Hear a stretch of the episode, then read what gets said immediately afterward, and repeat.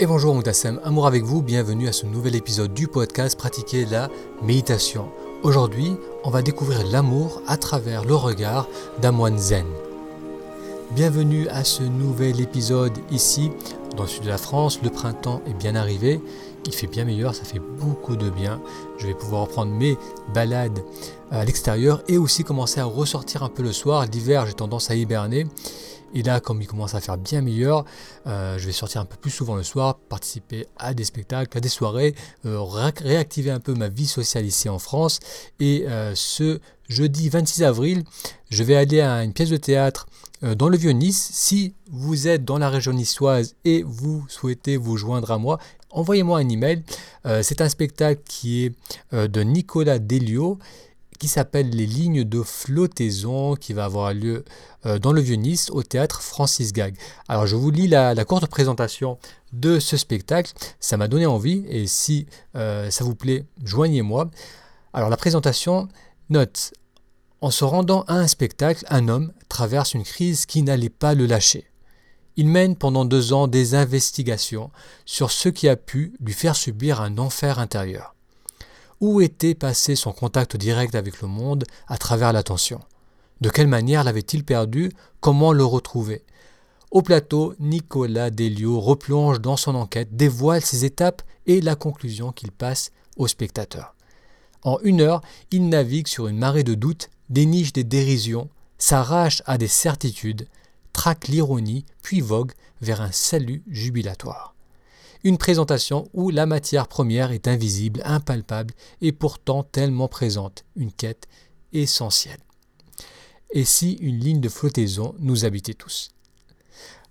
Ce jeudi, donc 26 avril, au théâtre Francis Gag, euh, dans le Vieux-Nice.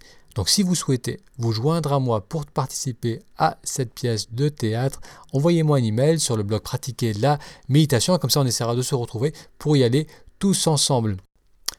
Alors ça y est, le livre est terminé. Je vous ai parlé de ce livre sur la méditation et le stress, sur comment la méditation aide à se libérer du stress. Donc le livre est terminé. Un groupe de personnes est en train de le lire actuellement pour me faire part de leurs impressions, pour qu'on puisse l'améliorer au mieux. Si vous aussi souhaitez participer à ce premier groupe de lecture, écrivez-moi au plus vite dans les 2-3 jours qui suivent. Comme ça, euh, je vous enverrai euh, l'accès à ce livre. Et euh, si tout va bien, ce livre devrait être disponible à partir de la mi-mai. Je vous tiendrai bien sûr informé. Alors juste avant de commencer le sujet d'aujourd'hui, un merci à Smile Super Sam qui a laissé un commentaire sur iTunes, sur le podcast, pour le podcast Pratiquer la méditation sur iTunes, qui note J'aime beaucoup le fait que ce podcast va au-delà de la méditation et parle vraiment d'aspects pratiques et spirituels du développement personnel. Alors si vous aussi souhaitez laisser un commentaire, une note sur euh, iTunes, n'hésitez pas à le faire, ça permettra d'avoir plus de visibilité au podcast. Sinon, vous pouvez aussi m'envoyer un email, ça me fait toujours plaisir d'avoir vos retours. Si vous avez aussi des sujets que vous aimeriez que j'adresse, vous pouvez les noter. Allez, on va commencer le sujet d'aujourd'hui, on va découvrir l'amour vu par un moine. Alors qu'est-ce que l'amour? On parle de l'amour inconditionnel, cet amour qui n'a besoin de rien en retour. Il y a l'amour passionnel qui peut détruire. Il y a l'amour omniprésent, celui qui émerge lorsque la peur disparaît et donne du sens à la vie. La chanson ne dit-elle pas Nous avons besoin que d'amour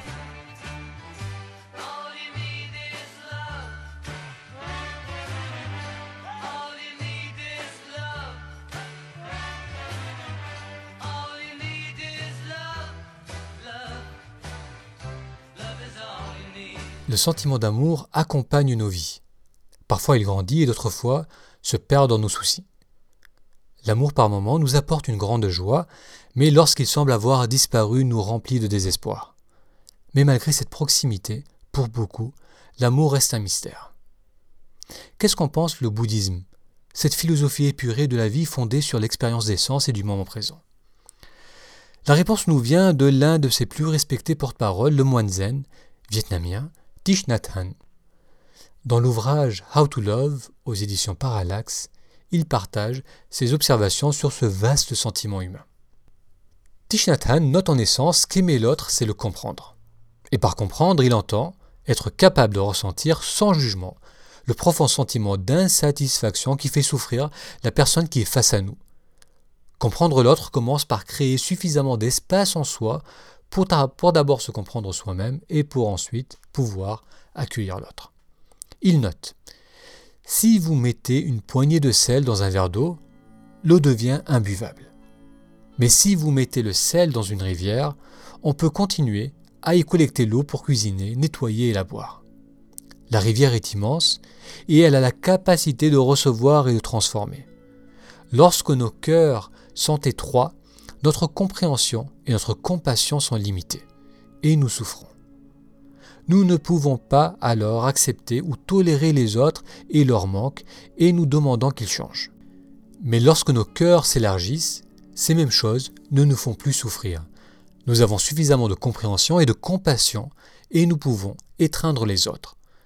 Nous acceptons les autres tels qu'ils sont et alors ils ont la possibilité de se transformer. Il ajoute Comprendre la souffrance d'autrui est le plus beau cadeau que l'on peut offrir à une personne. La compréhension est l'autre nom de l'amour. Si vous ne comprenez pas l'autre, vous ne pouvez pas l'aimer. Le moine zen explique que tout commence par soi. Pour aimer l'autre, il faut d'abord être conscient de ses propres sentiments. Il note aussi, lorsque nous nourrissons notre propre joie, nous nourrissons notre capacité à aimer. C'est pourquoi aimer, c'est d'abord apprendre l'art de nourrir notre joie d'être. Thich observe que notre capacité à aimer a été influencée par notre éducation et par nos proches. Il note Si nos parents ne se sont ni aimés ni compris, comment pouvons-nous alors savoir à quoi l'amour ressemble? Le plus précieux héritage que les parents peuvent donner à leurs enfants est leur propre bonheur. Thich parle aussi de la différence entre infatuation ce fantasme de ce que l'autre peut devenir pour soi et amour. Il explique Souvent, nous désirons une personne non pas parce que nous l'aimons et la comprenons véritablement, mais pour nous distraire de nos propres souffrances. Lorsque nous apprenons à aimer et à comprendre qui nous sommes, ainsi qu'à développer une vraie compassion envers soi-même, alors nous pouvons vraiment aimer et comprendre la personne en face de soi. Nous nous sentons parfois vides, avec un grand sentiment de manque. Nous n'en connaissons pas la cause, c'est très vague, mais ce sentiment de vide en soi est bien présent. Nous espérons que quelque chose de mieux arrive pour nous permettre de nous sentir moins seuls, moins vides. Le désir de se comprendre et de comprendre la vie est profond. Il y a également une forte aspiration à être aimé et à aimer. Nous sommes prêts à être aimés et à aimer. C'est tout à fait naturel. Le moine zen ajoute que parce que nous nous sentons vides, nous essayons de trouver quelque chose à l'extérieur pour compenser ce manque. Au lieu de prendre le temps de mieux nous connaître soi-même, nous nous précipitons vers les objets de l'extérieur pour assouvir notre mal-être. Il note Lorsque nous utilisons l'autre pour assouvir nos attentes, ce qui n'est bien sûr pas possible, nous allons continuer à nous sentir vides. Chez la plupart des gens, il y a ce désir continu et cette attente que quelque chose de mieux va arriver. Ce perpétuel sentiment d'insatisfaction ne peut pas se résoudre à l'aide de l'extérieur. Ce sentiment devrait nous rappeler de développer plus de compréhension et de compassion envers soi-même. Thich continue sur l'importance de d'abord faire la paix avec soi-même avant de pouvoir rencontrer l'autre. Il explique L'essence de l'amour bienveillant est d'être capable d'offrir de la joie.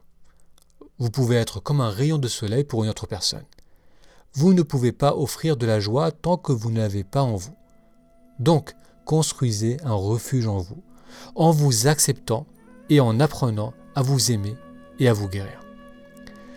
Apprenez à pratiquer la pleine conscience de telle façon à pouvoir créer ces moments de joie pour votre bien-être. Alors seulement vous aurez quelque chose à offrir à l'autre personne. Lorsque vous aimez une personne, il doit y avoir de la confiance et de la complicité. L'amour sans confiance n'est pas tout à fait de l'amour. Bien entendu, vous devez d'abord commencer par avoir de la confiance et du respect envers vous-même. Sachez que vous avez de la bonté et de la compassion en vous. Vous faites partie de l'univers, vous êtes fait de poussière d'étoiles. Lorsque vous regardez la personne que vous aimez, vous voyez qu'elle est aussi faite d'étoiles et qu'elle porte l'éternité en elle. Développer une profonde appréciation pour la vie, pour votre vie et pour celle de la personne en face est un prérequis pour une relation harmonieuse. Autrement, le risque de souffrir et de faire souffrir va être bien réel. Il note Aimer sans savoir comment aimer blesse la personne que l'on aime.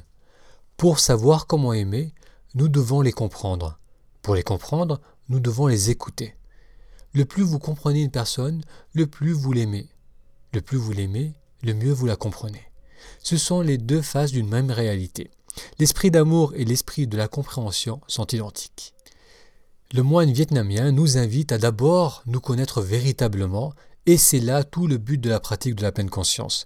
Car à travers la connaissance, en plongeant en soi, vont naître l'appréciation et la compassion. Et à partir de là, l'amour, qu'il soit romantique ou envers toute autre personne, peut s'épanouir.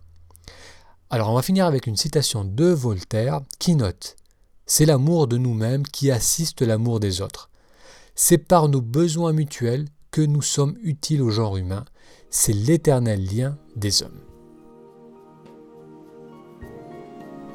Merci d'avoir suivi cet épisode du podcast Pratiquer la méditation. Pour être informé des prochains épisodes, pour recevoir un pack de découverte de la méditation, il vous suffit d'aller sur le blog, pratiquer la méditation, vous inscrire à la newsletter. Vous serez aussi ainsi informé de la publication du livre sur la méditation et le stress, livre prévu pour la mi-mai.